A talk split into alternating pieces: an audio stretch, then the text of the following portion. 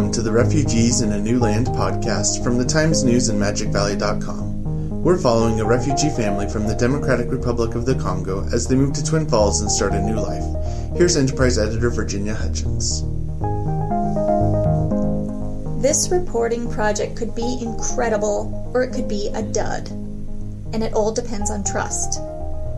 Three weeks after Kanigama Malabwe and Beatrice Bahati arrived at the Twin Falls airport with their two children, Sarah and Daniel, the couple still hadn't really opened up to our reporting and photography team. They were always polite and patient about answering questions, but still formal. To tell their story right, we needed their trust, not just their tolerance. One aspect of our project is the series of video stories that photographer Stephen Reese is filming so reporter Tetona Dunlap made arrangements for the two of them to visit the family's apartment on the evening of December 8. Here's Stephen. Beatrice and the two children were home, and Kanigamba showed up after a day of appointments at the refugee center. I could tell he was tired and didn't look interested in being interviewed or filmed, which was fine, and I told him that. Soon he relaxed and agreed to be interviewed, and he had a lot to say about his experiences in the refugee camp and about his feelings at the time. He saw things back home in the Democratic Republic of Congo that no one should have to see people being killed, which at first he didn't want to talk about. But once he did, he started to share more. Nobody had really asked him to tell his story in that way before. When it came time for me to shoot footage, Beatrice was cooking while Kanagamba took care of the kids. I shot video of them eating and Kanagamba putting Daniel to bed. I was trying to capture everyday situations to show these four as a family the same as any family in America. I told Kanagamba that in America, both men and women contribute to household chores like cooking and cleaning. He said that back home, if a man helped with the cooking, his friends would joke that his wife had put a spell on him. But when I told Beatrice that American men help out in the house, she smiled. I think she found it funny.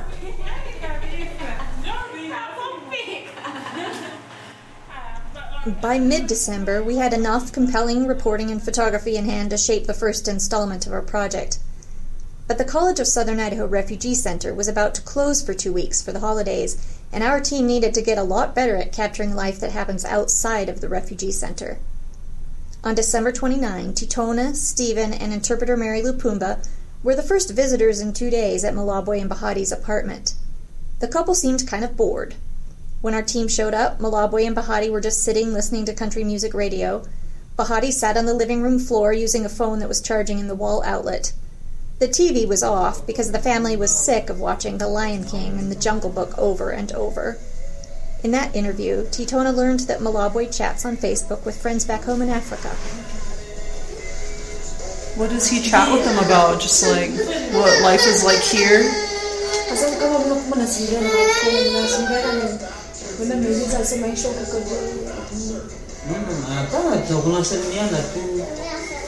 Na kujuliana mahali viko wazima kujia So mostly it's greetings, asking each other how things are going, how's life back home, and mm-hmm. the other people asking how life is here. That's basically what they talk about. What does he tell people from back home how life is here?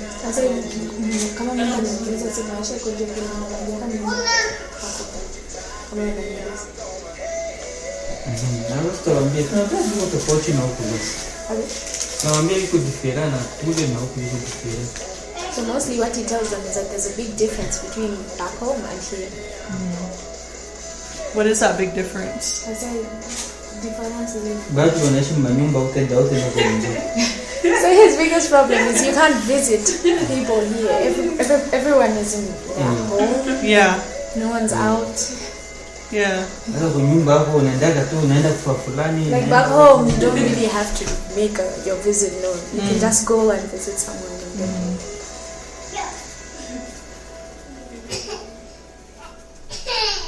After a few minutes, Tetona's conversation turned to Lupumba.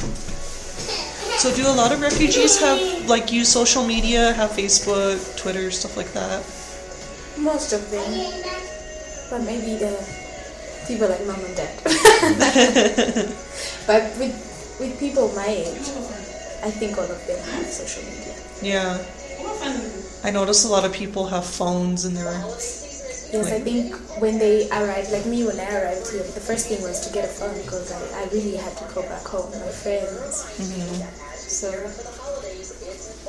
so I think it's the same with everyone. When they come, they want to get a phone and be able to go back home, mm-hmm. so that if there's any family members that remain back home, you can tell them that we arrived safely. And, mm-hmm. okay.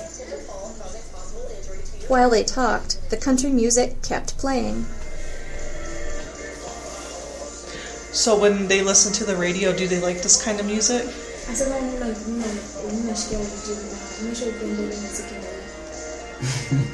Sisikii, nasikia tu kisisikii maana muziki. So he just listens to it just for entertainment, but then he doesn't even understand what's being sung.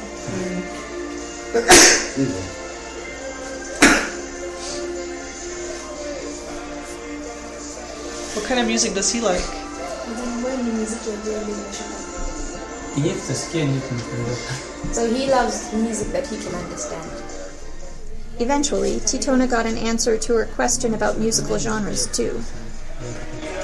So African music mostly is is R&B, or and there's what they call rumba. I don't know, if you know, I don't know how I can explain it, but it's more like it has more rhythm than these other types, so you can dance to it easily.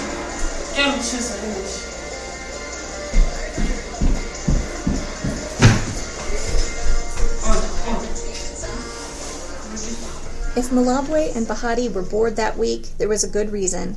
They haven't been walking around Twin Falls at all, Tetona learned. They're afraid of the cold, and they don't let the children play in the snow. So really, they're stuck inside all day because it's so cold. but you don't mind the cold, do you? I do. You do? I'm mostly at home. Unless someone picks me up or something. That day really paid off for us in a way we didn't expect. We got the old family photos I'd hoped for, and I think the trust they represented. Tetona told me about her breakthrough when she got back to the office. Well, I found out that Connie Gamba and Beatrice do have photos. I asked um, Mary to ask them last week if they had any photos of them in the refugee camp, any wedding photos, any photos of their kids. And at first she told me no, but today I just spent about an hour or two hours with them and he was like, So, you wanted photos, right? And I was like, Yes. He's like, What are you looking for? And I told him anything, anything of back home because I can't picture what it was like. And he told me, Well, wait here, I'll go look and see what I have. And then he came back out and he had like a stack of maybe 40 photos, not not in an album, and they're kind of like crinkled. You could tell that the kids have been playing with them because as soon as Sarah saw the photos, she like started grabbing them and like showing me people. Like she was pointing out people to me and saying names. What time of life are these from? Like long Uh, ago, recently?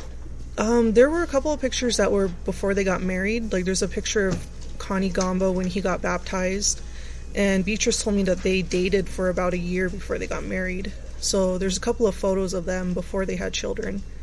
And Can then can we borrow some? um, I didn't ask to borrow them, but uh, we did take pictures of them. Uh, Stephen was there. He took pictures on his camera, and I took pictures on my cell phone. Oh, good, good, good, good.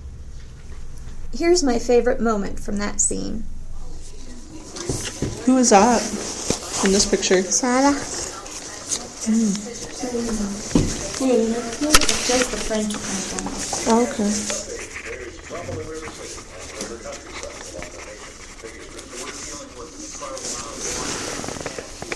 Who's this?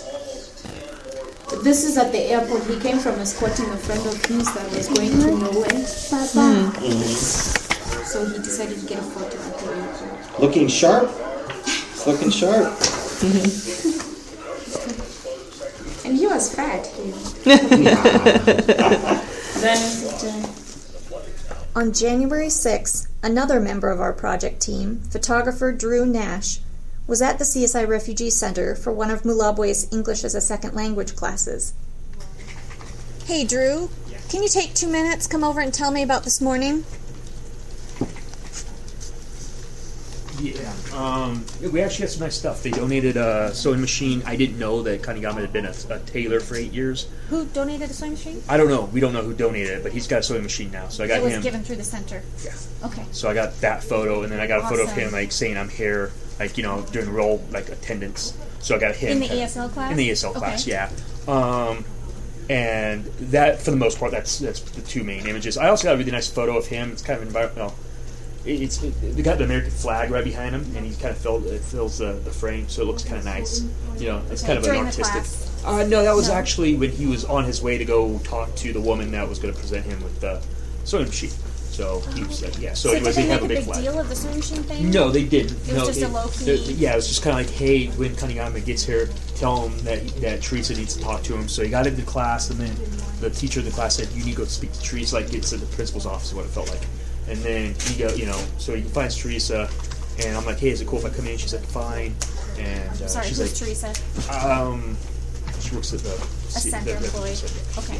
and um, yeah, anyways, so she goes, yeah, here's a sewing machine. She already had it all set up. She goes, I tested it out. It seems to all work. He, she, and he just sat in there and he, like, he, he How definitely knew his react? stuff. He, yeah, he's not a very reactionary person, but he, he was happy and he, he sat down and he, and he sewed some fabric and he tested it out and everything. And I got some photos of that. And yeah, I mean, he really know his stuff. It wasn't like he's, you know, So and he's definitely a tailor. This part about a tailor, that's new to me. Where did I you learn that? I didn't know it either. Well, this was the thing. Oh, the other photo I made is um, he, uh, he, he- the the guy that's in charge of the employment is filling out a, a job application for him at Cactus Pete's. And so I overheard the conversation, and I made a photo. But I overheard the conversation. The guy was like, "So how many years were you a tailor in the Congo, or whatever?" And and, he, and it was eight years. And it was I'm like, I didn't know he was a tailor. But I'm like, so okay, eight years he was a tailor, and then right after that is when he gets given a sewing machine. I'm like, oh, well, this all makes sense now. And he's also requested, so kind Kanigaba had requested the center, he goes, I could really use a sewing machine, apparently. I don't know when this happened, but that conversation took place at some point. And they literally said it was like two days later that someone donated a sewing machine. It was like just kismet. And The next day, we had another success to celebrate. Tetona got permission for her and Stephen to be in the room during Bahati's ultrasound and doctor's appointment. I know it was a scramble to get permission. How did that happen? Um, well, I found out yesterday she was going to have an ultrasound today, so I knew I had to get permission um, from her because I, you know, haven't gotten that permission yet. I wasn't sure when her next doctor appointment was, so I had to um, communicate through Mary, and then Mary asked Beatrice, and she said that was fine, and then we had to go through the hospital and um, tell their PR person Michelle that, you know, uh, Beatrice says it's okay, and then she had to interpret through Mary, and then um, this morning we had to sign papers. So it was like a a long process, but Michelle helped me out, and she was understanding. Usually I don't try to be that last minute, but I think because I worked with her in the past, and usually I'm not last minute, I think she understood. She understood that you were dealing with something Yeah. unusual here. Interpreter Mary Lupumba was there at the ultrasound too, so the room was full. Hey, go ahead and lift up your shirts. Is this your first ultrasound for this pregnancy? Huh?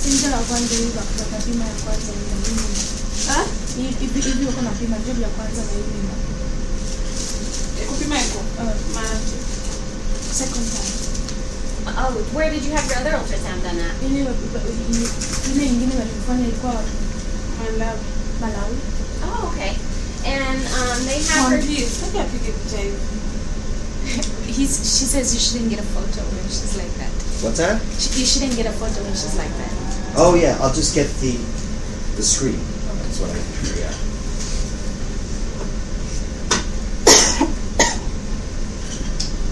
Okay. This gel's warm.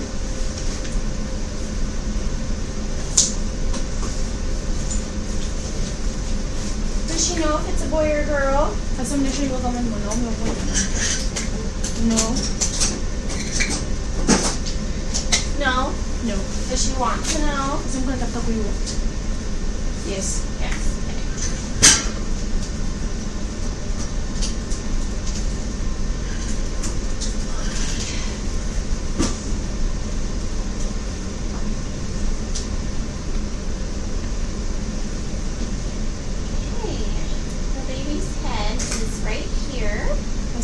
pale kukichwa kwa mtoto. The heartbeat right there. Sasa mko naona vile iko napumzika mtoto.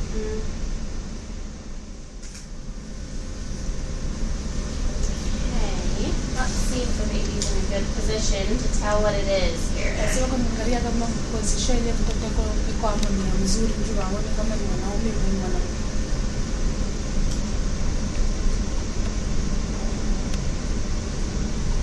Okay. It is. That is a baby boy. Sasa ni mwanaume. Right there.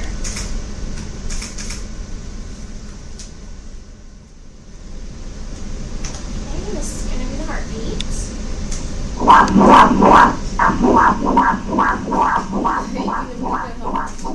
Lupumba interprets for other refugees when they visit the doctor, too, she told Tetona later. And she doesn't like hearing the heartbreaking stories they tell their doctors. But Bahati's appointment that day didn't have any hard stories or bad news.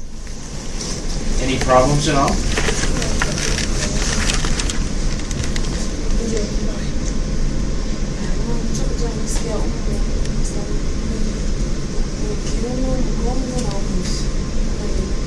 Okay, so she has just some chest pains and some back pains and. Where's her pain in her chest or her back? Her back and her chest. both. Okay. Is she short of breath at all? So much better than the other. She would be. Uh, okay. Okay, we'll check that. Has the baby been active? So we took her walk out today. She's like, "There's something wrong." Yes. Okay. We like that. There should be an active period every day.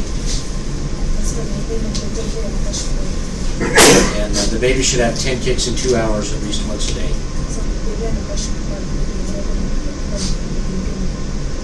Has she had any labor pains?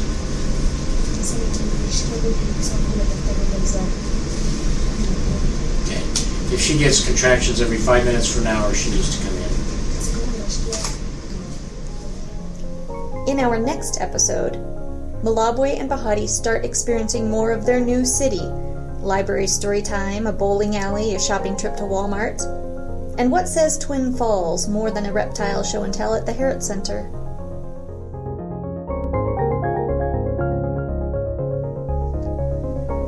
Refugees in a New Land is produced by the Times News in Twin Falls, Idaho, with Enterprise editor Virginia Hutchins, reporters Tetona Dunlap and Julie Wootton, photographers Drew Nash and Stephen Reese, and digital editor Kyle Hansen.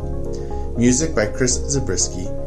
Find more about this project and complete coverage of South Central Idaho's news at magicvalley.com.